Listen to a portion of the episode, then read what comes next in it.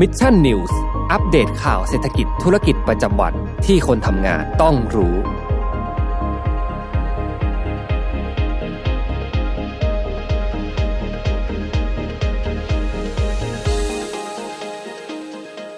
ได้เวลาพัฒนาทักษะใหม่ให้ประเทศไทย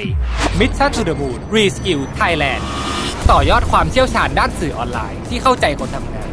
สู่การเป็นผู้นำในการพัฒนาทักษะใหม่ กับ Mission Academy คอร์สพิเศษ โดยรวิทหานอุตสาหะอ้ำสุภกร และทีมงาน Mission to the Moon Media เตรียมรับชมการถ่ายทอดสด เปิดตัวโปรเจกต์ใหม่ ฟรี วันเสาร์ที่ 26 กุมภาพันธ์ 2022 เวลาหนึ่งทุ่มเป็นต้นไป ผ่านช่องทาง Facebook และ YouTube ติดตามรายละเอียดเพิ่มเติมได้ที่ mission สวัสดีครับยินดีต้อนรับเข้าสู่รายการ Mission News Live นะครับประจำวันพุธที่ 9 กุมภาพันธ์ 2565 นะครับอยู่กับผมแจ็คทิลาติกเช่นเคยนะครับ6โมงตรงแบบนี้มารับชมรับฟังข่าวสารสำหรับคนทำงานกันนะครับ ก็วันนี้วันพุธแล้วนะครับวันที่ 9 กุมภาพันธ์ก็ต้องบอกก่อนเลยว่าเหตุการณ์หรือว่ามหากรรมที่กำลังเกิดขึ้นอยู่ณตอนนี้นะฮะซึ่งนั่นก็คือเรื่องที่เราจะพูดกันในวันนี้ด้วยนะครับนั่นก็คือ Beijing Winters Olympics 2022 นั่นเองนะฮะหรือว่ามหกรรมกีฬาโอลิมปิกฤดูหนาว ปี 2022 นะครับณ กรุงปักกิ่งนั่นเองนะฮะต้องบอกก่อนว่า ในปีนี้เนี่ยนะครับการจัดงานแข่งขันโอลิมปิกฤดูหนาวเนี่ยก็ต้องบอกว่าสเกลขนาดของงานเนี่ยอาจจะไม่เท่าการจัด summer โอลิมปิกเมื่อเอ่อเมื่อปีที่แล้วนะครับที่กรุงโตเกียวนั่นเองนะฮะก็แฟนๆกีฬาชาวไทยหลายๆคนเนี่ยก็อาจจะยังไม่ค่อยคุ้นเคย หรือว่าคุ้นชินกับกีฬาที่เป็นกีฬาในฤดูหนาวมากนักนะฮะก็จะมีกีฬาทั้งสกีฟิกเกอร์สเก็ตต่างๆ นานามากมายนะครับ แต่ต้องบอกก่อนว่า ประเด็นที่มันน่าสนใจเลยก็คือว่ามหกรรมกีฬาโอลิมปิกฤดูหนาวในครั้งนี้เนี่ยมันมีจุดที่น่าสนใจอยู่ค่อนข้างเยอะเลยนะครับไม่ว่าจะเป็นที่การจัดงานขึ้นท่ามกลางวิกฤตการแพร่ระบาดของโรคโควิด -19 นะครับแล้วก็ต้องอย่าลืมว่าจีนเองเนี่ยก็เป็นประเทศที่ใช้วัคซีนเชื้อตาย ซึ่งแน่นอนอย่างที่เราทราบกันดีในเรื่องของประสิทธิภาพ ในการป้องกันการติดเชื้อเนี่ยอาจจะต่ำกว่าวัคซีนชนิดอื่นๆนะครับนั่นจึงทำให้การจัดงานกีฬาในครั้งนี้เนี่ยนะครับดูแล้วจะเป็นความเสี่ยงที่เกิดขึ้น กับประเทศจีน สังคมจีน แล้วก็รัฐบาลจีนด้วยนะครับ ว่าถ้าหากว่ามีเชื้อโควิด -19 เล็ดลอดออกมาเนี่ยก็อาจจะทำให้เกิดการแพร่ระบาดในระลอกที่ใหญ่ได้นะครับ ในปีนี้เนี่ยเราจึงเห็นการควบคุมการแพร่ระบาดที่ค่อนข้างเข้มงวดนะครับ แล้วก็อีกอย่างหนึ่งเลย คือเรื่องของการบอยคอรดทางการทูตที่ชาติตะวันตกหลาย ๆ ชาติเนี่ยอย่างที่เราทราบกันดีนะฮะใน2องสามปีที่ผ่านมาเนี่ยก็กลายเป็นคู่ขัดแย้งรายสำคัญมาก ๆ นะครับ ระหว่างจีนเอง แล้วก็ชาติตะวันตก หลากหลายประเทศนะครับ เพราะฉะนั้นแล้วมันมีเรื่องราวที่ให้เราเนี่ยได้พูดถึงได้พูดคุยกันเยอะแยะมากมายนะครับ ซึ่งเดี๋ยวเราในวันนี้เนี่ยในข่าวแรกข่าวที่หนึ่งนะครับ จะจัดเต็มจะรายงานกันอย่างถึงพริกถึงขิงกันเลยนะครับ ว่ามันมีแง่มุมมีเรื่องราวอะไรบ้าง ที่เราต้องมองผ่านกล้องผ่าน Mission News Live ของเราเนี่ยให้เห็นจากการจัดงาน Beijing Winter Olympics 2022 ในครั้งนี้นะครับ ก็ต้องบอกว่ามหากรรมกีฬาที่ มากกว่าการแข่งขันจริงๆนะครับ มีเรื่องราวที่น่าสนใจเยอะแยะมากมายเลยนะครับ ก็ก่อนอื่นเลยนะครับ ขออนุญาตสวัสดีทุกๆท่านกันก่อนเลยนะครับ สวัสดีคุณกฎชพันธ์ด้วยนะครับ สวัสดีคุณวิวนะครับ สวัสดีคุณศรีวพรนะครับ แล้วก็สวัสดีคุณการด้วยนะคุณการบอกว่า อ่านในสตูจ่มว้าวมากครับ ก็ต้องขอบคุณน้องๆทีมงาน production แล้วก็น้องๆ Mission To The Moon ทุกๆคนเลยนะครับ ที่ช่วยกันจัดสตู แล้วก็สามารถให้พวกเราเนี่ยได้มี setting สวยๆ แบบนี้นะครับผม แล้วก็สวัสดีคุณไพศาลด้วยนะครับอะสำหรับ ต้นรายการแบบนี้นะครับขออนุญาตขายของสักนิดหนึ่งนะฮะก็เหมือนเดิมนะครับสำหรับใครที่ยังสนใจอยู่นะครับเข้าร่วมเป็นส่วนหนึ่งของ Mission Club นะครับสามารถสนับสนุนพวกเราผ่าน YouTube Membership ได้นะครับ ก็รับไปเลยนะครับ สมมูลแบตนะครับสิบอ่าสมมูลแบตนะครับหกแบบด้วยกันนะถ้าหากว่าอยู่กับเราไปเรื่อยๆเนี่ยนะครับ สมมูลก็จะแปลงร่างไปเรื่อยๆนะครับหล่อเท่หล่อเท่แบบนี้เลยนะฮะแล้วก็ถ้าหากว่าใครที่สนใจนะครับนำเอาตัวอีโมจิ ไอคอนนะครับสามารถเข้ามาใช้ใช้งานกันได้เลยนะครับ เพียงแค่สามส่วนพวกเราผ่าน YouTube Membership นั่นเองนะฮะเดือนละห้าสิบาทเท่านั้นนะครับ แล้วก็ที่ผมใส่อยู่นะตอนนี้เลย นี่นะฮะเสื้อนะครับของรายการ f i Not f o u l นะครับเสื้อยืดแล้วก็สมุดนะฮะมีขายแล้วนะครับ วันนี้เราเปิดขายเป็นวันแรกนะฮะก็ต้องบอกว่าอยู่ในช่วงโปรโมชั่นเช่นเดียวกันนะครับสำหรับซื้อวันที่ 9 ถึงวันที่ 14 กุมภาพันธ์นี้นะครับจากราคาเต็มเนี่ย490 บาท เหลือเพียง 450 บาทเท่านั้นนะฮะนี่สวยมากๆเลยนะฮะคือรายการ f i Not f o u l เนี่ยของทางเพจ Mission to Pluto เนี่ยเขาฉลองนะครับครบรอบ 100 ตอนนะครับแล้วก็จะมีการจัดงานแฟนมีตกันด้วยนะฮะอ่าถ้าหากว่าใครที่ยังไม่สะดวกไปงาน fan meet ต่างๆเนี่ยสามารถสั่งซื้อ merchandise ของทางรายการ File Not Found ไปอ่าเป็นเจ้าของกันได้นะครับอ่าฝากกันด้วยนะฮะนี่นะฮะอาจจะไม่ได้อ่าลุกให้ดูข้างหลังสักเท่าไหร่นะครับแต่ว่า นี่เลยนะฮะสโลแกนของทางรายการ File Not Found นะครับ The story we could you couldn't find นะครับ but we found นะครับก็ใครที่สนใจนะ ในเรื่องของ mystery ต่างๆเนี่ยก็สามารถติดตามเพจ Mission to the Pluto ของพวกเราได้นะครับผมอะนะฮะก็รอเลยนะครับ ผมรอไปดูพี่แฮมที่งาน f i Not Found on site นะฮะงานแฟนมิตของทางรายการ f i Not Found ด้วยนะครับ ใครที่สนใจนะลองไปฟังพอดแคสต์ดูก่อน ไม่แน่ คุณอาจจะติดใจจนอาจจะต้องซื้อบัตรไปงาน Final f i l ออนไซต์ก็เป็นไปได้นะครับอะนะฮะมีอยู่แค่นี้นะครับ ของที่ฝากมาขายกันในวันนี้ใครที่เข้ามาแล้วก็อย่าลืมกดไลค์กดแชร์กันให้ด้วยนะครับอะขอบคุณมากๆเลยขอบคุณล่วงหน้ากันเอาไว้ก่อนเลยนะครับอะสำหรับข่าวแรกนะครับ ไปดูกันเลยนะฮะที่ไปจริง Winters Olympic 2022 นะครับอ่าที่ผมได้กล่าวไปมันมีแง่มุมหลากหลายเยอะแยะมากมายที่เราให้ให้ได้ร่วมพูดคุยกันนะครับไม่ว่าจะเป็นในเรื่องของสิทธิมนุษยชนนะครับ ประเด็นของ การปฏิบัติต่อชาวอุยกูในในเขตการปกครองพิเศษซินเจียงของทางรัฐบาลจีน เรื่องนี้ก็ถูกพูดถึงกันมานานนะครับ แล้วพอมีงานอีเวนต์ใหญ่ๆ แบบนี้เนี่ยก็แน่นอนก็หยิบยกเอามาเป็นธีม หรือว่าเป็นประเด็นประเด็นหนึ่งในเรื่องของ sport diplomacy หรือว่าการทูตทางการกีฬานั่นเองนะฮะเดี๋ยวเรามาเล่าให้ฟังว่ามีรายละเอียดอะไรกันบ้างนะครับแล้วก็อีกเรื่องหนึ่งเลยที่สำคัญมากก็คือเรื่องของโควิด -19 นั่นเองนะครับ ต้องบอกอย่างนี้ก่อนว่า งาน Beijing Winter Olympics นะครับในปีนี้เนี่ยนะครับก็เปิดฉากมาแล้ว5 วันด้วยกันนะครับแล้วก็ตั้งแต่วันที่ 4 กุมภาพันธ์เนี่ยก็มีพิธีเปิดไปเป็นที่เรียบร้อยนะฮะงานพิธีเปิดเองก็ถือได้ว่ายิ่งใหญ่อลังการอย่างมากนะครับ Together for the future we share นะครับนี่เป็นสโลแกนที่ทาง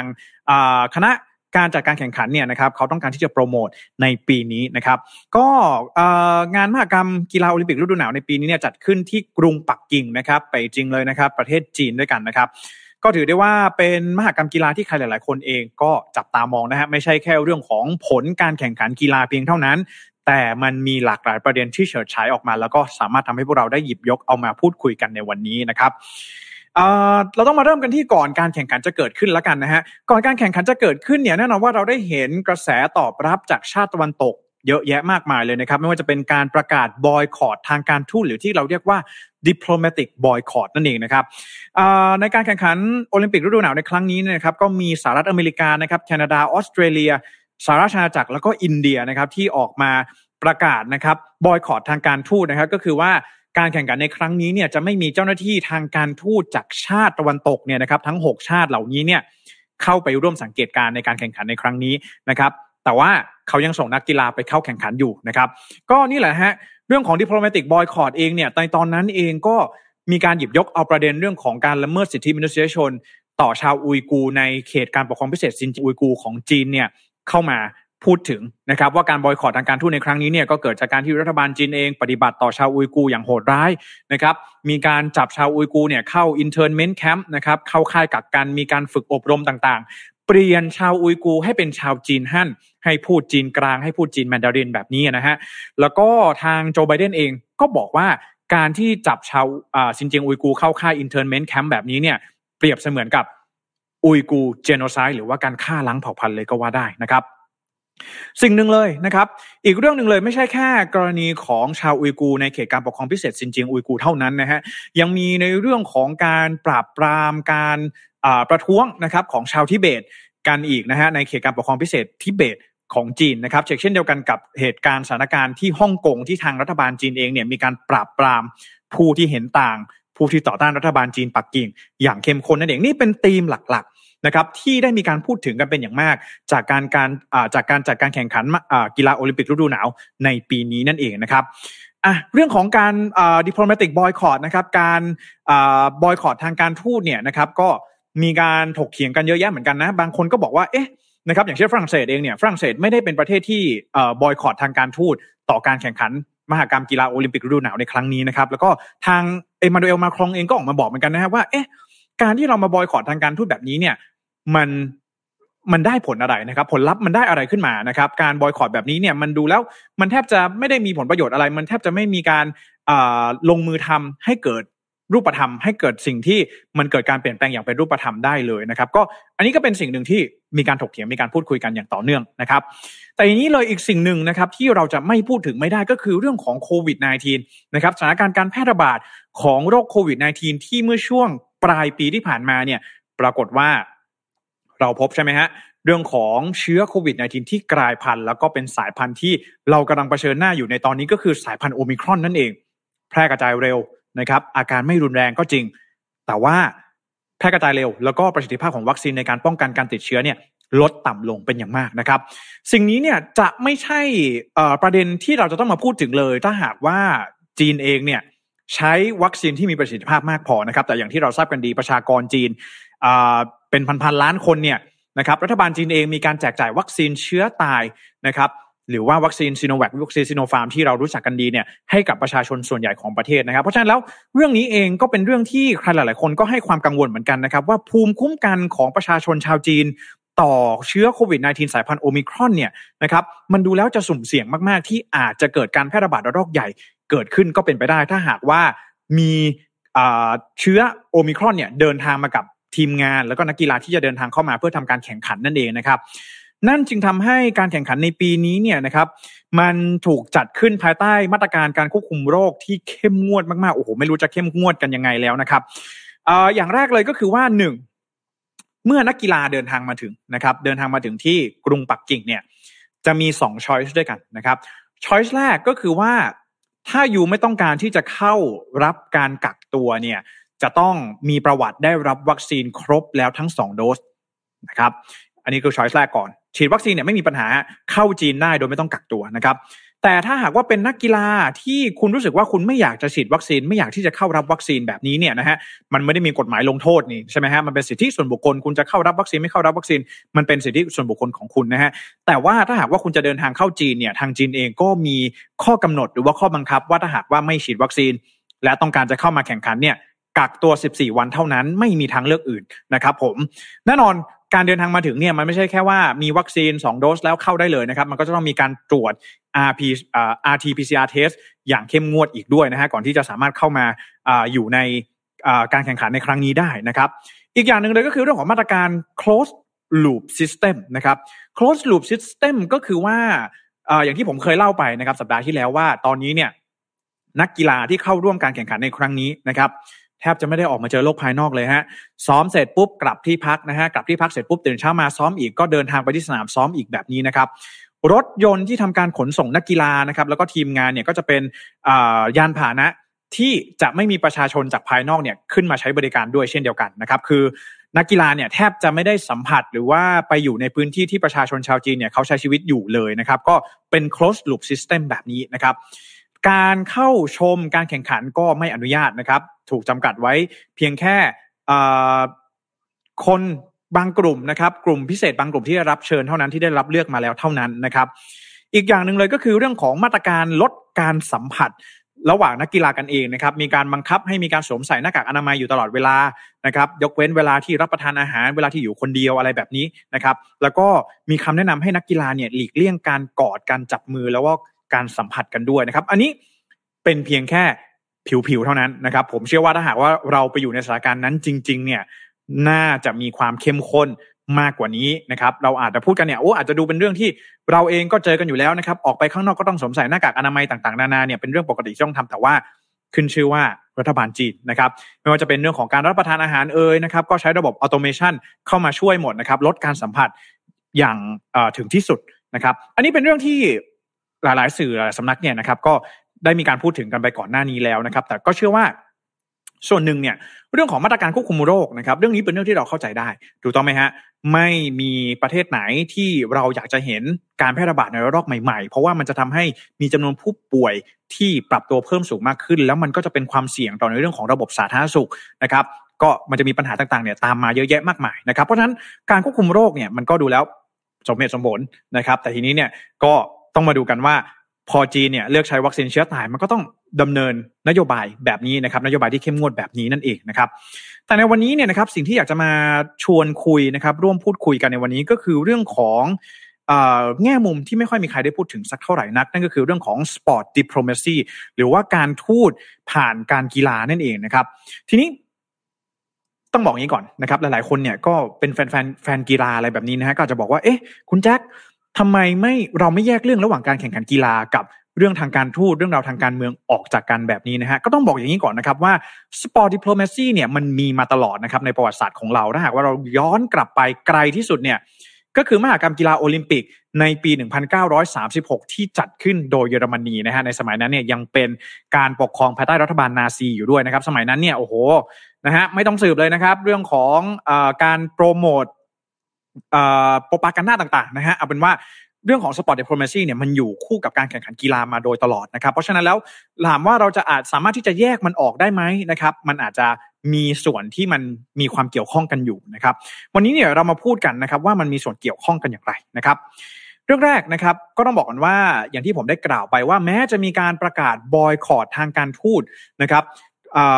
จากชาติตะวันตกนะครับสหรัฐอเมริกาออสเตรเลียนะครับสหรัฐอาณาจักรแคนาดา อินเดียต่างๆ เหล่านี้เนี่ยนะครับ แต่เขาไม่ได้ยุติการส่งนักกีฬาเข้าร่วมการแข่งขันนั่นเองนะครับสิ่งหนึ่งเลยที่น่าจับตามองเป็นอย่างมากนะครับว่าตอนนี้ประเด็นที่เรากำลังพูดถึงเกี่ยวข้องกับจีนมากที่สุดคือการละเมิดสิทธิส่วนการละเมิดสิทธิมนุษยชนนะครับในต่อชาวอุยกูชาวทิเบตแล้วก็ชาวฮ่องกงใช่ไหมฮะมันจึงมีการจับตามองว่า เอ๊ะ แล้วนักนักกีฬาเนี่ยหรือว่าทีมงานเนี่ยที่เข้าร่วมงานเนี่ยจะมีการแสดงออกเชิงสัญลักษณ์ หรือเปล่า อย่างที่เราได้เห็นนะฮะ NFL ก็มีการแสดงออกเชิงสัญลักษณ์ต่างๆ นานามากมายนะครับ การแข่งขันฟุตบอลต่างๆ การแข่งคริกเก็ตนะครับ มีการแสดงออกเชิงสัญลักษณ์เยอะแยะมากมายนะครับ ไม่ว่าจะเป็นการชูป้ายข้อความนะครับ การสวมใส่อ c เซสซอรีที่เป็นสัญลักษณ์ที่บ่งบอกว่าเราไม่เห็นด้วยในเรื่องใดก็ตามแต่นะครับ แต่สิ่งนี้เนี่ยนะครับ มันเป็นประเด็นที่น่าสนใจก็เพราะว่าหนึ่งเลยนะครับ หลาย ๆ คนทราบกันดีอยู่นะครับว่าประเทศจีนเองเนี่ยนะครับเป็นประเทศที่เขาค่อนข้างที่จะ concernนะครับหรือว่าค่อนข้างให้ความสำคัญกับเรื่องของ freedom of expression หรือว่าการแสดงออกอย่างเสรีนะครับ สิ่งนี้เนี่ยนะครับเมื่อนักกีฬามาอยู่ในประเทศเจ้าภาพนะครับที่อาจจะไม่ค่อยเห็นดีเห็นงามสักเท่าไหร่กับสิ่งที่นักกีฬาเองเนี่ย express หรือว่าแสดงออกออกไปเนี่ยนะครับ มันจะมี code of conduct หรือจะมีแนวทางอย่างไรกันบ้างนะครับ เดี๋ยวเรามาดูกันนะครับ ก็คือว่าอย่างแรกนะครับ คณะกรรมการโอลิมปิกจีนเนี่ย ได้มีการออกโรงมาเตือนนักกีฬาแล้วก็ทีมงานที่เข้าร่วมการแข่งขันแล้วนะครับว่า ถ้าหากว่านักกีฬาหรือว่าทีมงานที่มาเข้าร่วมการแข่งขันเนี่ยนะครับ มีพฤติกรรมที่เข้าข่ายที่จะเป็นความผิดต่อกฎหมายจีนเนี่ยอาจจะมีการดำเนินคดีตามมาก็เป็นไปได้นะครับ อันนี้ทางด้านของคณะผู้จัดงานเนี่ยเป็นคนบอกกับแจ้งเตือนนะครับ กับนักกีฬาเองเลยนะครับ ขณะที่ทีมงานของอนักกีฬาบางชาตินะครับ ก็ออกมาประกาศแจ้งเตือนนักกีฬาแล้วก็ทีมงานในสังกัดเช่นเดียวกันว่า ให้หลีกเลี่ยงการแสดงออกในประเด็นที่เป็นประเด็นที่อ่อนไหวนะครับ เพื่อความปลอดภัยของตนเองในขณะที่ทำการแข่งขันอยู่นะครับ ขณะที่ทางด้านของ IOC นะฮะคณะกรรมการโอลิมปิกสากลเองก็ออกกฎห้ามไม่ให้ผู้เข้าแข่งขันเนี่ยแสดงออกเชิงสัญลักษณ์ขณะเข้าร่วมพิธีเปิด หรือพิธีมอบเหรียญรางวัลนะครับ แต่ยังอนุญาตนะครับให้นักกีฬาเนี่ยสามารถแสดงความคิดเห็นผ่าน press conference ได้นะครับ การแถลงข่าวได้นะครับโซเชียลมีเดียได้นะครับ แล้วก็การสัมภาษณ์กับสื่อเจ้าต่างๆ ยังสามารถทำได้อยู่นะครับ นี่เองนะฮะเราจึงทำมันจึงทำให้เราเห็นภาพได้ชัดเจนนะครับ ว่าการแข่งขันในครั้งนี้นะครับ จีนเองก็จับตามองอยู่นะฮะว่าใครที่จะเข้ามาแล้ว จะมาพูดจะมาเป็นเสียงนะครับ ต่อต้านสิ่งที่รัฐบาลจีนกำลังทำอยู่เนี่ยจีนเองก็คงจะไม่ปล่อยให้มันเกิดขึ้นได้อย่างง่ายง่ายดายนั่นเองนะครับ อันนี้เราไม่ได้พูดถึงเรื่องของสำนักข่าว NBC ที่เป็นเจ้าของลิขสิทธิ์การถ่ายทอดสดนะครับก่อนหน้านี้ก็มีกระแสออกมาบอยคอรดเหมือนกันว่าไม่อยากให้บริษัทต่างๆเนี่ยเข้าไปซื้อโฆษณาของ NBC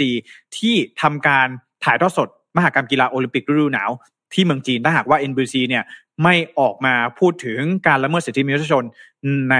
ต่อชาวอุยกู ชาวทิเบต แล้วก็ชาวฮ่องกงของรัฐบาลจีนนั่นเองนะครับแต่สิ่งที่มันน่าสนใจเลยก็คือว่ามันไม่ใช่แค่นักกีฬาอย่างเดียว ไม่ใช่แค่ทีมงานอย่างเดียวนะครับ ไม่ใช่แค่คณะกรรมการโอลิมปิกที่มีการออกกฎมาอย่างเดียวนะครับ แต่เมื่อเราลองมองไปดูเนี่ย มันยังมีแรงกดดันที่ถูกส่งต่อไปยังบริษัทยักษ์ใหญ่ต่างๆ อีกเยอะแยะมากมายเลยนะครับ โดยเฉพาะอย่างยิ่งบริษัทที่เป็น main sponsor หรือว่าเป็นผู้สนับสนุนหลัก ต่อคณะกรรมการโอลิมปิกสากล อย่างเช่นโคคาโคล่านะครับวีซ่า Intel แล้วก็โตโยต้านะครับบริษัทต่างๆ เหล่านี้เนี่ยนะครับแน่นอนเงียบแล้วก็ไม่ได้มีการออกมาเปิดเผยข้อมูลที่เกี่ยวข้องกับการละเมิดสิทธิมนุษยชนในจีนเลยนะครับ ในขณะเดียวกันเนี่ยสำนักข่าว Financial Times เองก็พยายามที่จะขอสัมภาษณ์ นะครับไปยังบริษัทต่างๆ เหล่านี้แต่บริษัทส่วนใหญ่เหล่านี้เนี่ยก็สงวนการให้สัมภาษณ์นะครับ ซึ่งนี่ทำให้เราเห็นได้ชัดนะครับว่า สิ่งหนึ่งเลยนะครับว่าที่บริษัทยักษ์ใหญ่ต่างๆ เหล่านี้เนี่ยเขาเล็งเห็นเลยก็คือว่าการที่บริษัทจะแสดงออก หรือว่ามีท่าทีต่อต้านหรือว่าไม่เห็นด้วยกับสิ่งที่รัฐบาลจีนกำลังทำอยู่เนี่ย มันอาจจะส่งผลให้เขาเนี่ยเสียผลประโยชน์ทางธุรกิจก็เป็นไปได้นะครับ ยกตัวอย่างอย่างเช่น ในกรณีของ n i กี้แล้วก็ H&M นั่นเองนะครับไนกี้แล้วก็ H&M เนี่ยเคยมีการออกมาพูดถึงกรณีของการบังคับใช้แรงงานชาวอุยกูนะครับ เพื่อที่ว่าจะได้มีการในเรื่องของผลผลิตฝ้ายใช่ไหมฮะหลังจากนั้นเนี่ยนะครับพอไนกี้แล้วก็ H&M ได้มีการแสดงออกอมีท่าทีต่อต้าน หรือว่าออกมาเรียกร้องในเรื่องนี้เนี่ยนะครับปรากฏว่าสิ่งที่ไนกี้แล้วก็ H&M เจอเลยก็คือ การบอยคอรดจากประชาชนชาวจีนนั่นเอง ซึ่งแน่นอนว่าทำให้ไนกี้แล้วก็ H&M เองเนี่ยเสียผลประโยชน์ทางธุรกิจไปพอสมควรเลยนะครับ สิ่งนี้เนี่ยที่เราต้องพูดกันให้ชัดเจนแล้วก็ต้องเข้าใจเลยว่าในปีนี้นะครับ หลังจากที่รัฐบาลจีนนะครับภายใต้การนำของสีจิ้นผิงเนี่ย ดำเนินมากว่า 10 ปีแล้ว ตอนนี้จีนเองนะครับกลายเป็น economic powerhouse จีนเองมีสภาพเศรษฐกิจที่แข็งแรง มีตลาดที่แข็งแรง แล้วก็มีผู้บริโภคมากที่สุดในโลกด้วย ถ้าหากว่าบริษัทต่างชาติเหล่านี้ บริษัทข้ามชาติเหล่านี้เนี่ยแสดงท่าทีอะไรต่างๆ ออกไปเนี่ยก็อาจจะได้รับผลกระทบทางธุรกิจตามมาก็เป็นไปได้ นี่จึงทำให้บริษัทต่างๆ เหล่านี้นะครับ ยังสนับสนุนมหากรรมโอลิมปิกฤดูหนาวในครั้งนี้อยู่นะครับแล้วก็ไม่ได้มีการออกมาพูดถึงประเด็นเรื่องของสิทธิมนุษยชน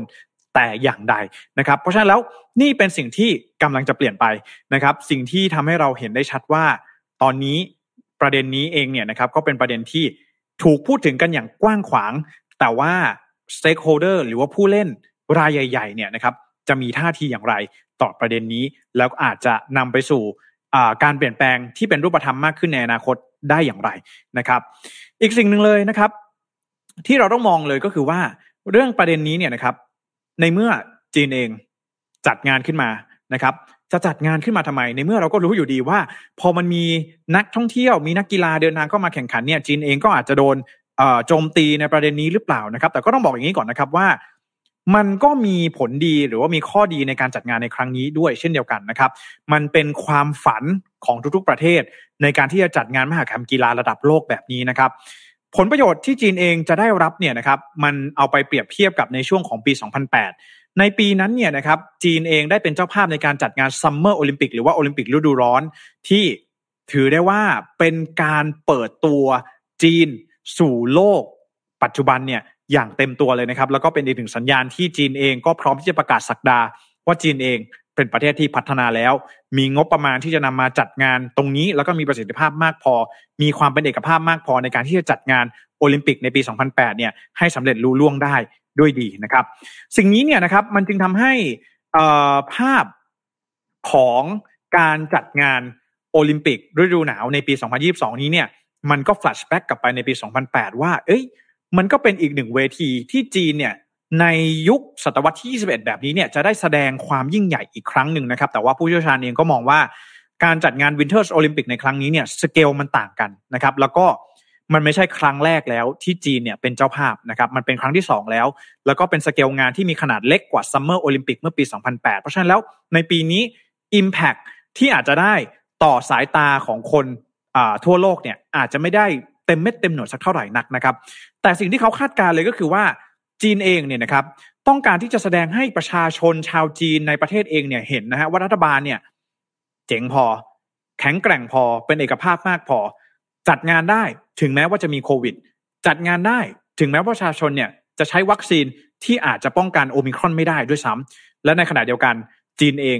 ก็อยากจะให้ประเด็นเรื่องของการละเมิดสิทธิมนุษยชนเนี่ยมันถูกกลบด้วย การจัดงานในครั้งนี้ขึ้นมานะครับ benefit ต่างๆนะครับมันอาจจะไม่ได้เป็น benefit อ่าเป็น benefit หรือเป็นผลประโยชน์ที่เป็นรูปธรรมนักนะครับ เพราะว่าการจัดงานครั้งนี้เนี่ยมันก็จะต้องมีการทุ่มเม็ดเงินเข้ามาลงทุนในการสร้างสนาม การจัดการเตรียมงานต่างๆ แต่แน่นอนนะฮะ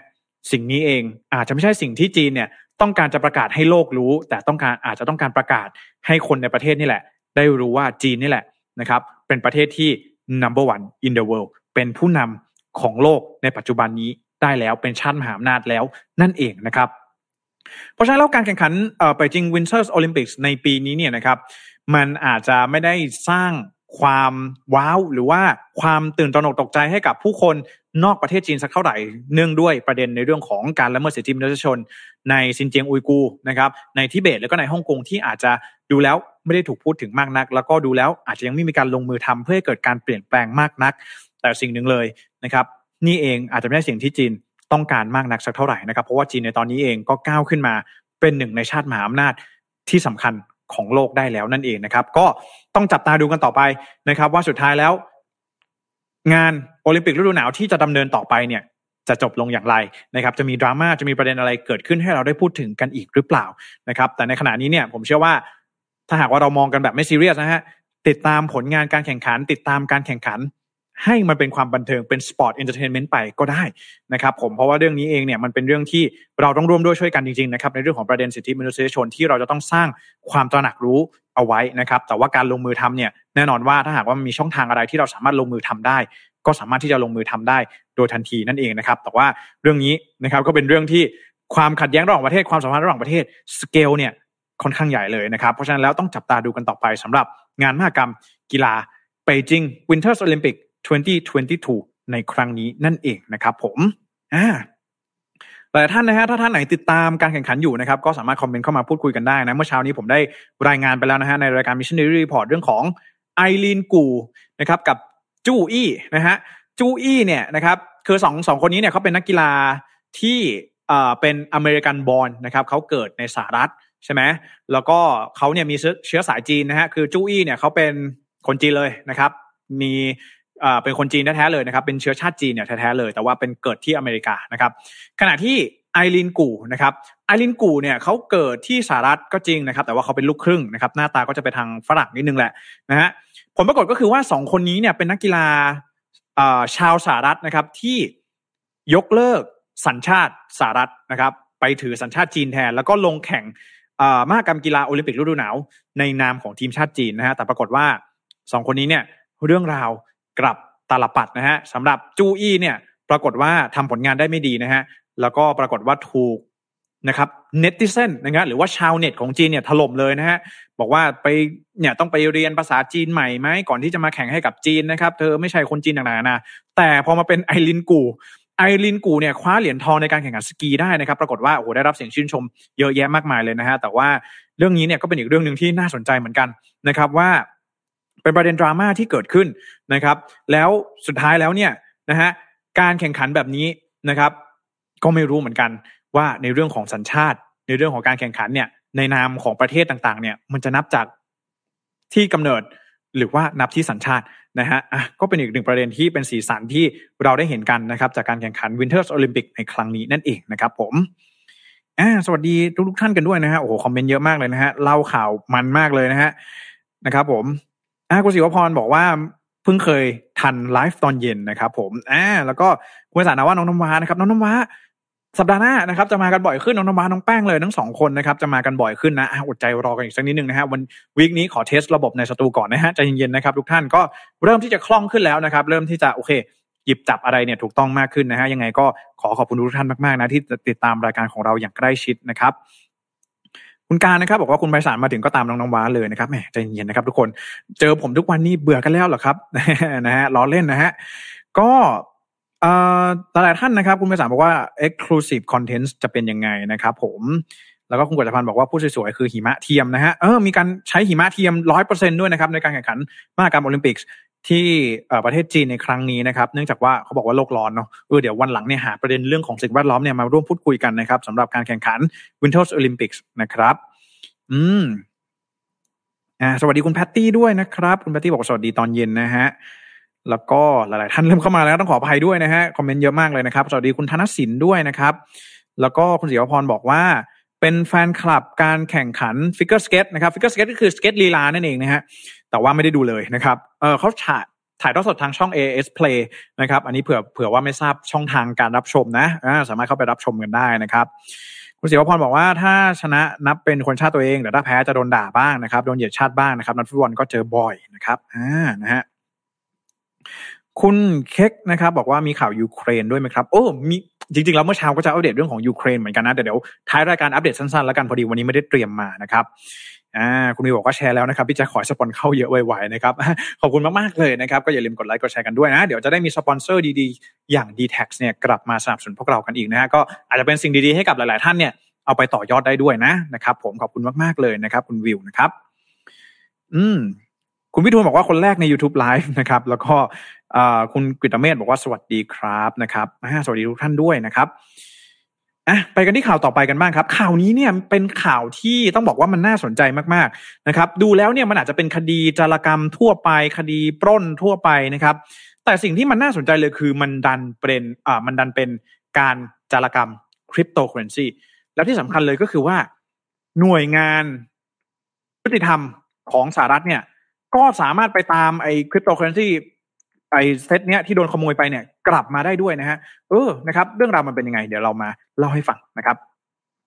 คือสำนักข่าว The New York Times เนี่ยเขาได้รายงานนะครับว่ามันมีคดีคดีหนึ่งนะฮะที่เกิดขึ้นเกี่ยวข้องกับคริปโตเคอเรนซีนะครับมูลค่าเนี่ยเยอะเหมือนกันนะฮะก็คือว่ามีสามีภรรยาคู่หนึ่งนะครับชื่อว่าผู้ชายเนี่ยนะครับชื่อว่าคุณไอยาลิกเทนสไตน์นะครับแล้วก็ผู้หญิงนะครับชื่อว่าคุณเฮเธอร์มอร์แกนนะครับผู้ชื่อได้เพราะว่าโดนดำเนินคดีไปแล้วนะครับ ทั้งคู่เนี่ยอายุประมาณ 30 ต้นๆนะฮะผู้ชาย 34 นะครับคุณภรรยาเนี่ยอายุ 31 นะครับถูกจับกลุ่มในข้อหาร่วมกันฟอกเงินมูลค่ากว่า 3,600 ล้านเหรียญสหรัฐ เหรียญสหรัฐนะฮะ3,600 ล้านเหรียญสหรัฐนะครับ ถ้าคิดเป็นบิตคอยเนี่ยอยู่ที่ประมาณประมาณ 1 2 0 0 0 0 บิตคอยนะครับ การฟองเงินของทั้งคู่เนี่ยนะครับ จริงๆแล้วมันเกิดขึ้น over five year period ก็คือว่ามันเกิดขึ้นในช่วงระยะเวลา 5 ปี นะครับตั้งแต่ปี 2016 นะครับคือต้องบอกอย่างนี้ก่อนว่าเอ่อทั้งคู่เนี่ยนะครับมันเกิดจากการที่ทั้งคู่เนี่ยคือเขายังไม่ได้บอกหรอกว่าทั้งสองคนนี้ไปแฮ็กเอ่อแพลตฟอร์มนี้นะครับก็คือแพลตฟอร์ม Bitfinex นะครับ Bitfinex คืออะไรนะครับ Bitfinex เนี่ยคือแพลตฟอร์มเทรดคริปโตเคอเรนซีพูดง่ายๆก็คือเหมือน Bitcup บ้านเราอ่า Bitkub Zipmex อะไรเนี้ยบ้านเรานะครับ Bitfinex เนี่ยเป็นกระดานเทรดคริปโตเคอเรนซีในฮ่องกงนะครับ คือมีแฮกเกอร์เนี่ยไปแฮก ไอ้ Bitfinex เนี่ยแหละฮะที่ฮ่องกง แล้วก็ขโมยบิตคอยมาเนี่ยเป็นจำนวนหนึ่งแสนเกือบเกือบสองหมื่นเอ่อหนึ่งแสนสองหมื่นบิตคอยนะครับหลังจากนั้นเนี่ยนะครับเอ่อพอมันมีการจารกรรมเกิดขึ้นเนี่ยก็ได้มีการเอ่อสืบสวนสอบสวนนะครับหาที่มาว่าเอ๊ะไอบิตคอยตรงนี้เนี่ยมันถูกจารกรรมไปได้ยังไงอะไรอย่างไงก็ตามแต่นะครับ ปรากฏว่าล่าสุดเนี่ยนะครับศาลยุติธรรมกลางสหรัฐนะครับในแมนฮัตตันเนี่ยได้มีการมีคำตัดสินนะครับ ให้ทางด้านของอทั้งคู่สองอสามีภรรยาทั้งสองคนนี้เนี่ยนะครับชดใช้ค่าเสียหายนะครับ แล้วก็มีโทษจำคุกเนี่ยไม่เกิน 20 ปีด้วยนะครับ ก็คือคุณสามีนะครับมิสเตอร์ลิกเทนสไตน์แล้วก็ Missis มอร์แกนนะครับโดยศาลเนี่ยระบุว่า อันนี้เนี่ยเป็น document เป็น court document นะครับ เป็นเอกสารจากศาลยุติธรรมกลางของสหรัฐนะครับ ออกมาระบุว่าสามีภรรยาคู่นี้นะครับได้มีการกระทำการที่ได้มีการไปแฮกนะครับหรือว่าไปโจรกรรมบิตคอยบนกระดานเทรด Bitfinex นะครับจำนวนที่ถูกขโมยไปเนี่ยนะครับก็คือสูงถึง1นึ่งแสนสองหนึ่งแสนสองหมื่นบิตคอยนะครับหลังจากที่ได้มีการไปแฮ็กขโมยมาแล้วเนี่ยนะครับก็ได้มีการดำเนินธุรกรรมทางการเงินมากถึง 2,000 รายการด้วยกัน เพื่อที่จะโยกย้ายเงินเนี่ยนะครับก็คือพูดง่ายๆทำการฟอกเงินนี่แหละเออขโมยมาใช่ไหมแล้วก็เอาเงินเนี่ยมาหมุนเวียนมาทำธุรกรรมต่างๆเนี่ยแล้วสุดท้ายนะครับก็ไปเปลี่ยนเป็นเงินสกุลเงิน fiat currency หรือว่าเป็นเงินดอลลาร์เป็นเงินสกุลเงินต่างๆเนี่ย เข้ากระเป๋าตัวเองนะครับ หลังจากที่เวลาผ่านไป 5 ปีเนี่ยนะครับมีการพบว่ามีบิตคอยจำนวน 25,000เนี่ยถูกโอนไปยังธุรกรรมทางการเงินอื่น ๆ ที่สลับซับซ้อนสลับกันไปมานะครับตอนแรกเนี่ยเจอแค่ 25,000 ก่อนนะครับ แล้วก็ในความเป็นจริงแล้วเนี่ย เมื่อการทำธุรกรรมต่างๆ เหล่านี้เนี่ยมันผ่านอ่าบล็อกเชนนะครับเป็นคริปโตเคอเรนซีเนี่ยมันจึงทำให้มันอาจจะยากต่อการสืบสาว เราเรื่องหามานะฮะว่า มันมีที่มาเป็นอย่างไรจะไปหาต้นต่อของการขโมยในครั้งนี้ได้อย่างไรนะครับ แต่ปรากฏว่าหน่วยงานทางด้านยุติธรรมของสหรัฐเนี่ยทำได้ครับ คือเมื่อวันที่ 31 มกราคมที่ผ่านมาเนี่ย เจ้าหน้าที่เนี่ยนะครับได้มีหมายค้นจากศาลนะครับได้มีการเข้าไปนะครับ ตรวจสอบบัญชี แล้วก็ความเคลื่อนไหวทางการเงินนะครับ ผ่านระบบบล็อกเชน แล้วก็พบว่าคู่สามีภรรยาคู่นี้เนี่ยมีบัญชีแยกเอาไว้อีกบัญชีหนึ่งนะครับ เพื่อที่จะฝากบิตคอย นะครับแล้วก็เปลี่ยนมาเป็นเงินสกุลเงิน fiat currency แล้วก็นำเงินในบัญชีเงินฝากตรงนี้เนี่ยไปจับจ่ายใช้สอยนะครับ ไปไปแลกเปลี่ยนเป็นรถหรูแลกเปลี่ยนเป็นกระเป๋าแบรนด์เนมอะไรต่างๆ ไปไปซื้อเป็น NFT อะไรนี้คือมีการฟอกเงินไปนั่นเองนะฮะซึ่งบัญชีเงินฝากเนี่ยอยู่ภายใต้ชื่อของทั้งคู่นะครับ ในเวลาต่อมาเนี่ยหลังจากที่พบไอ้สองหมื่นห้าพันแรกนะครับ เจอเนี่ยสองหมื่นตอนแรกเจอก่อนสองหมื่นห้าพันบิตคอยนะครับ พอมีหมายค้นไปค้นปรากฏเจออีกฮะปรากฏว่า ไปพบอีกเก้าหมื่นสี่พันบิตคอยน์นะครับมันจึงทำให้คดีนี้เนี่ยมันมีมูลค่ามากถึง 3,600 ล้านเหรียญสหรัฐนั่นเองนะครับเพราะว่าปริมาณบิตคอยเนี่ยมันเยอะมากนะครับนี่จึงทำให้อ่ละสุดท้ายนะครับ จึงทำให้ได้มีการดำเนินคดีกับสามีภรรยาคู่นี้ไปเป็นที่เรียบร้อยแล้วนะครับ แต่ว่าทนายฝ่ายจำเลยเนี่ยยังไม่แสดงความคิดเห็นใดๆนะครับต่อคำตัดสินศาลนะครับ ซึ่งทางด้านของคุณลีน่าโมนาโคนะครับซึ่งเป็นรองอัยการสูงสุดของสหรัฐเนี่ยได้มีการ ออกมาแสดงความคิดเห็นได้ด้วยออกมาแสดงความคิดเห็นนะครับ เกี่ยวข้องกับการจับกลุ่มของสองสามีภรรยาในครั้งนี้นะครับว่ามันการดำเนินคดีในครั้งนี้นะครับ การสืบสวนสอบสวน หาผู้ที่กระทำความผิดในครั้งนี้เนี่ย มันถือว่าเป็นหมุดหมายสำคัญที่ทำให้อาชญากรรมทางการเงินในโลกสินทรัพย์ดิจิทัลเนี่ย มันจะไม่ใช่เรื่องง่ายอีกต่อไปนะครับ เนื่องจากต่อไปนี้เนี่ย การปิดบังตัวตนบนโลกสินทรัพย์ดิจิทัลเนี่ยอาจจะทำได้ยากมากขึ้นนั่นเองนะครับขณะที่คุณเคนเนธเอนะครับซึ่งเป็นหัวหน้าแผนกคดีอาญาของกระทรวงยุติธรรมเนี่ยระบุว่าการแลกเปลี่ยนในตลาดสินทรัพย์ดิจิทัลเนี่ยมีมาตรการที่เข้มงวดเพิ่มมากขึ้นนะครับทางสหรัฐจะไม่ปล่อยให้เกิดอาชญากรรมในลักษณะนี้อีกนะครับ ซึ่งแน่นอนนะฮะเรื่องนี้ต้องจับตาดูกันเลยนะครับว่าสุดท้ายจะมีการมีกระบวนการอย่างไรนะครับ ที่เราสามารถที่จะทำได้ในการที่จะสืบสวนสอบสวน หาผู้กระทำความผิดหรือผู้ทำผู้ที่มีพฤติการที่เข้าไปยุ่งเกี่ยวกับอาชญากรรมทางการเงินบนโลกบล็อกเชนหรือว่าบนโลกสินทรัพย์ดิจิทัลนั่นเองนะครับ นี่ถือว่าเป็นสัญญาณที่น่าสำคัญน่าสนใจมากๆ แล้วก็ถือว่าสำคัญมากๆเลยนะครับ วันนี้จึงได้หยิบยกเอามาฝากกันนะครับ ก็ที่สหรัฐมีกรณีที่สามารถสืบสวนสอบสวน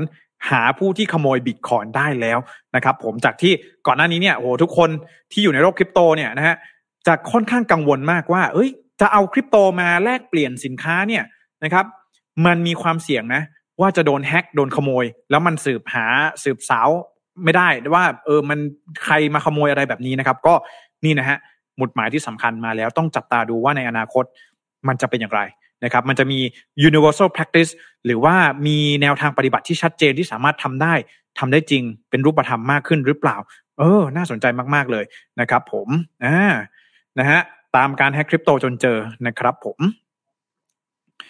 อะสวัสดีคุณนพสูรด้วยนะครับผมเราบอกว่าเอ่อคุณนพสูรบอกว่าสองหมื่นสี่บวกกับเก้าหมื่นสี่บิตคอยนะฮะโอ้โหเยอะมาก อันนี้เป็นวานตัวใหญ่มากนะครับ แน่นอนนะฮะวานตัวหนึ่งเลยนะครับ ในตลาดคริปโตนะครับคุณสัตว์เพชรบอกว่าเก่งมากครับ ตามการแฮกคริปโตเจอด้วยใช่ฮะเก่งมาก ๆ เลยนะครับ นี่คุณการบอกว่านี่คนที่จับได้นี่เก่งมากนะฮะก็ต้องจริง อยากจะเข้าไปดูเหมือนกันนะว่าในในในกรณีนี้เนี่ยนะครับ คือคือต้องบอกว่าข้อมูลในเบื้องต้นเนี่ย มันเป็นเอกสารจากศาลนะครับ จากศาลยุติธรรมมานะครับเรื่องของกระบวนการการสอบสวนต่าง ๆ เนี่ย เชื่อว่าในอนาคตน่าจะมีการออกมาเปิดเผยมากขึ้น แต่ว่าข้อมูลในเบื้องต้นเนี่ยยังไม่ได้มีการออกมาเปิดเผยถึงข้อมูลการสืบสวนสอบสวนนะครับ แต่ว่าถือว่าเป็นเคสเป็นกรณีที่ค่อนข้างน่าสนใจมาก ๆเลยนะครับ ผมอะมาฝากกันนะครับสำหรับข่าวสุดท้ายในวันนี้นะครับ อันวันนี้เนี่ย ผมถือว่าข่าวนี้เนี่ยเป็นการที่จะเอ่อมาแนะนำด้วยนะครับสำหรับใครหลาย ๆ คนที่ใช้บัญชี Google นะครับ ใช้บัญชี Twitter คือใช้สื่อโซเชียลมีเดียเนี่ยต้องบอกว่าตอนนี้อาจจะเป็นบัญชี Google ใช่ไหมที่ใครหลาย ๆ คนใช้นะครับ Google Workspace ต่าง ๆ นะครับ Google Drive Google Doc ต่าง ๆ เนี่ยนะครับแล้วก็บางบริษัทเองใช้ Google Workspace เป็นหลักด้วยนะฮะข้อมูลทุกอย่างอยู่บน Google Drive หมดเลยแบบนี้ ป้องกันที่หนึ่งนะครับ ต้องระมัดระวังกันสักนิดหนึ่งเรื่องของการโดนแฮกการโดนจารกรรมข้อมูลต่างๆนะครับถึงแม้ว่าจะเป็น Google ก็จริงนะครับแต่อย่าลืมว่าบางทีเนี่ยเราอาจจะโดนล้วงรหัสไปได้ใช่ไหมเออบางทีมีบางคนมาหลอกถามรหัสเรา หรือบางคนเนี่ย ใช้วิธีไหนก็ตามแต่ใช้อ่าเป็นเพจหลอกใช่ไหมให้เราเนี่ยพิมพ์ ID password เข้าไปแล้วสุดท้ายเนี่ยเขาก็ได้รหัสเราไปเอาไปเข้าไปทำธุรกรรมต่าง ๆ นะครับ ต้องบอกอย่างนี้ก่อนว่ามันมีรายงานจาก Google นะครับ ที่ออกมาเปิดเผยว่าเอ่อ คือต้องบอกอย่างนี้ย้อนกลับไปวันเดือนตุลาคมก่อนนะครับ เดือนตุลาคมปีที่แล้วเนี่ยนะครับ Google เองเขาได้มีการออกนโยบายนะครับ การ activate นะครับ two factor authentication by default หมายความว่าอะไรก็คือว่าเนี่ยนะฮะแอปนี้นะครับ Authenticator นะครับ คือก่อนหน้านี้เนี่ยนะครับ เวลาที่เราเข้าลงชื่อใช้งานใน Google หรือว่า YouTube Instagram ต่างๆ เนี่ยนะครับ เราต้องทำยังไงฮะ พิมพ์ ID พิมพ์ password ปุ๊บจบ ใช่ไหมสามารถเข้าไปใช้งานได้นะครับ แต่ว่าในช่วงที่ผ่านมาเนี่ยนะครับในเรื่องของ Cyber Security เองเนี่ยมันก็มี suggestion มาเหมือนกันว่ามันอาจจะไม่ปลอดภัยแล้วอ่าเพราะว่าอะไรฮะเพราะว่าหนึ่งเราอาจอย่างที่ผมบอกไปเราอาจจะเผลอไปให้ password กับใคร หรือว่าคนที่รู้ password เราเขาอาจจะไม่ได้หวังดีกับเราอีกต่อไปแล้วแบบนี้นะฮะสิ่งที่เกิดขึ้นเลยก็คือว่า Google เนี่ยนะครับจะบังคับให้ทุกๆ user ทุกๆ ผู้ใช้งานเนี่ยทุกๆ บัญชีเนี่ยนะครับทำการ activate นะครับฟังก์ชัน two factor authentication หรือว่า การลงทะเบียนแบบ 2 ขั้นตอน บังคับนะ บังคับนะครับ โดยเขาบอกว่าในในปีที่แล้วนะครับ ในเดือนตุลาคมปีที่แล้วเนี่ยมีบัญชี Google เนี่ยนะครับหนึ่งร้อยห้าสิบล้านบัญชีนะครับ แล้วก็บัญชี YouTube อีกสองสองล้านบัญชีด้วยกันที่ถูกบังคับ ให้ทำการ activate ฟังก์ชันนี้ขึ้นมานะครับ โดยข้อมูลล่าสุดนะครับสี่เดือนหลังจากที่ได้มีการออกนโยบายนี้ออกมาเนี่ย ปรากฏผลปรากฏพบว่าข้อมูล บัญชีที่โดนแฮ็กเนี่ยนะครับลดลงกรณีหรือเขาเรียกอะไรเคสที่โดนแฮ็กเนี่ยลดลงกว่า 50%ด้วยกัน ซึ่งถือว่า 4 เดือนลดลงไป 50%เนี่ยถือว่าเยอะมากนะครับ ซึ่งนี่เองนะครับทางด้านของสำนักข่าว The Verge เนี่ยก็บอกว่าการที่ทาง Google เองเนี่ยต้องการที่จะให้ให้ใช้ two step authentication เนี่ยมากขึ้นเนี่ยนะครับ เพราะว่าในอนาคตเองเนี่ย Google มองไปถึงการที่ เราเนี่ยนะครับจะลงชื่อใช้งานเนี่ยโดยไม่ต้องใช้ password อีกต่อไปนะครับอ่าใครที่ไม่เคยคุ้นเคยกับ two step validification แบบนี้นะครับ ก็คือว่าเวลาที่เราใส่ password ไปเสร็จปุ๊บมันจะให้เรา มันจะส่งรหัสเข้าสู่โทรศัพท์เราอ่าแบบนี้หรือว่าส่งรหัสเข้าไปที่อีเมลของเราอะไรแบบนี้นะครับ อันนี้คือการลงชื่อเข้าใช้งานแบบ2 step ด้วยกันนะครับ ซึ่งนี่เองนะครับก็ถือว่าเป็นอีกหนึ่งสิ่งเลยที่ถือได้ว่าเราเห็นได้ชัดนะครับว่า มันช่วยทำให้การใช้งานบนโลกอินเทอร์เน็ตของเราเนี่ยมันปลอดภัยมากขึ้นนั่นเองนะฮะแต่ทีนี้เนี่ยต้องบอกก่อนว่าสิ่งหนึ่งเลยนะครับ ที่มันเป็น pain point ของเรื่องนี้เนี่ยคืออะไรฮะความยุ่งยากใช่ไหมเราหยิบโทรศัพท์ขึ้นมา เราก็อยากจะคลิกสองคลิกเนี่ยเข้าไปใช้งานได้แล้วนะครับ พอมันมี two step verification ขึ้นมาอ้าวเปิดมาปุ๊บอะต้องส่งรหัสไปที่อีเมลอะต้องเปิดแอปอีเมลอีกนะครับ ต้องเปิด SMS อีก อะไรแบบนี้นะครับมันเป็นเรื่องของความยุ่งยากนะครับเพราะว่าข้อมูลในปี 2018 เนี่ยนะครับวิศวกรจาก Google เนี่ยได้มีการเปิดเผยว่าบัญชี Gmail นะครับกว่า 90%ด้วยกัน ไม่ใช้งาน two step verification นะครับขณะที่ทางด้านของก่อนหน้านี้เนี่ยก็ต้องบอกว่าเนี่ยนะฮะ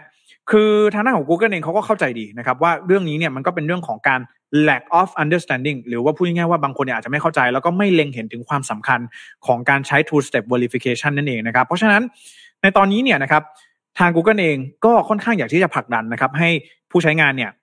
ใช้งานเรื่องของ two step verification มากขึ้นนะครับขณะเดียวกันไม่ใช่แค่ Google อย่างเดียวนะครับ ที่อยากจะผลักดันนะครับให้ผู้คนเนี่ยใช้ two step verification มากขึ้น ก็คือทางด้านของ Twitter เองนะครับก็เป็นอีกหนึ่ง บริษัทเหมือนกันที่ต้องการที่จะให้ผู้คนเนี่ยใช้งานในเรื่องของ two step verification นะครับ แต่ว่าตั้งแต่ปี 2013 นะครับ ที่ทาง Twitter เนี่ยเริ่มต้นเปิดตัวฟังก์ชันนี้ขึ้นมาเนี่ย จนถึงปี 2020 เนี่ย ปรากฏพบว่ามีบัญชีผู้ใช้งาน Twitter เพียง 2.3%เท่านั้นที่ใช้งาน two step verification นั่นเองนะครับ ก็ขณะที่ทางฝั่ง Facebook เนี่ยมีแค่สี่เปอร์เซ็นเท่านั้นนะฮะก็เรื่องนี้ถือว่าเป็นเรื่องที่สำคัญมากๆนะครับ ต้องบอกอย่างนี้สำคัญมากๆจริงๆ โดยเฉพาะอย่างยิ่งที่ Mission to the Moon ของเรานะครับบริษัทเราเป็นบริษัทมีเดียนะครับเราใช้สื่อโซเชียลมีเดียเยอะแยะนะครับ Facebook Instagram TikTok อ่า YouTube นะครับเราใช้หมดนะครับทุกช่องทาง อีกเรื่องหนึ่งเลยก็คือเรื่องของ Google Workspace นะครับเนื่องจากว่าเราเป็นบริษัทที่เป็นบริษัทที่ทำงานนะครับในโลกยุคดิจิทัลแบบนี้เนี่ยเราก็ต้องใช้งานเอกสารทุกสิ่งทุกอย่างที่มันอยู่บนโลกออนไลน์อยู่บนโลกดิจิทัลนะครับเพราะฉะนั้นแล้วสิ่งที่มันสำคัญที่สุดเลยนะครับหนึ่งเราต้องมีสติมากๆนะครับ ต้อง activate ในเรื่องของ two step verification ในทุกๆ บัญชีใช้งานนะครับ ลองคิดดูว่าถ้าหากวันหนึ่งบัญชี Mission to the Moon เนี่ยถูกแฮ็กไปนะครับผมก็จะไม่ไม่ได้มานั่งอ่านแบบนี้เจอทุกท่านนะครับ YouTube เองก็อาจจะไม่สามารถใช้งานได้อะไรแบบนี้นะครับ หรือแม้แต่กระทั่ง business intelligence หรือว่าข้อมูลที่เกี่ยวข้องกับบริษัทที่มันอยู่ใน Google Drive เนี่ยถ้าหากว่ามีคนได้ password เราไปแล้วเป็นผู้ที่ไม่หวังดีเนี่ยก็อาจจะมีความเสียหายทางธุรกิจตามมาก็เป็นไปได้นะครับ เพราะฉะนั้นตอนนี้ นะครับไม่ต้องเป็นถึงขั้นบริษัทก็ได้นะครับส่วนตัวของท่านเองนะครับหลาย ๆ ท่านเก็บเอกสารที่สำคัญเอาไว้บน Google Drive นะครับหลาย ๆ ท่านเองนะครับเป็น YouTube Creator นะครับทำเงินทำทองบน YouTube แบบนี้ ก็ต้องระมัดระวังกันสักนิดหนึ่งนะครับแนะนำเลยใครที่ยังไม่เคยใช้ยังไม่ได้มี activate นะครับ two step verification แบบนี้ ต้องทำนะครับ ย้ำเลยนะครับ แล้วก็เวลามีอีเมลอะไรส่งมา ตรวจสอบดูให้ดี นะครับว่ามันเป็นอีเมลที่ให้เรากรอก ID password ไปเนี่ย มันเป็นเว็บไซต์ที่ถูกต้องจริงหรือไม่ หรือเป็นเว็บไซต์ปลอม อันนี้ต้องระมัดระวังนะครับ เราอยู่ใน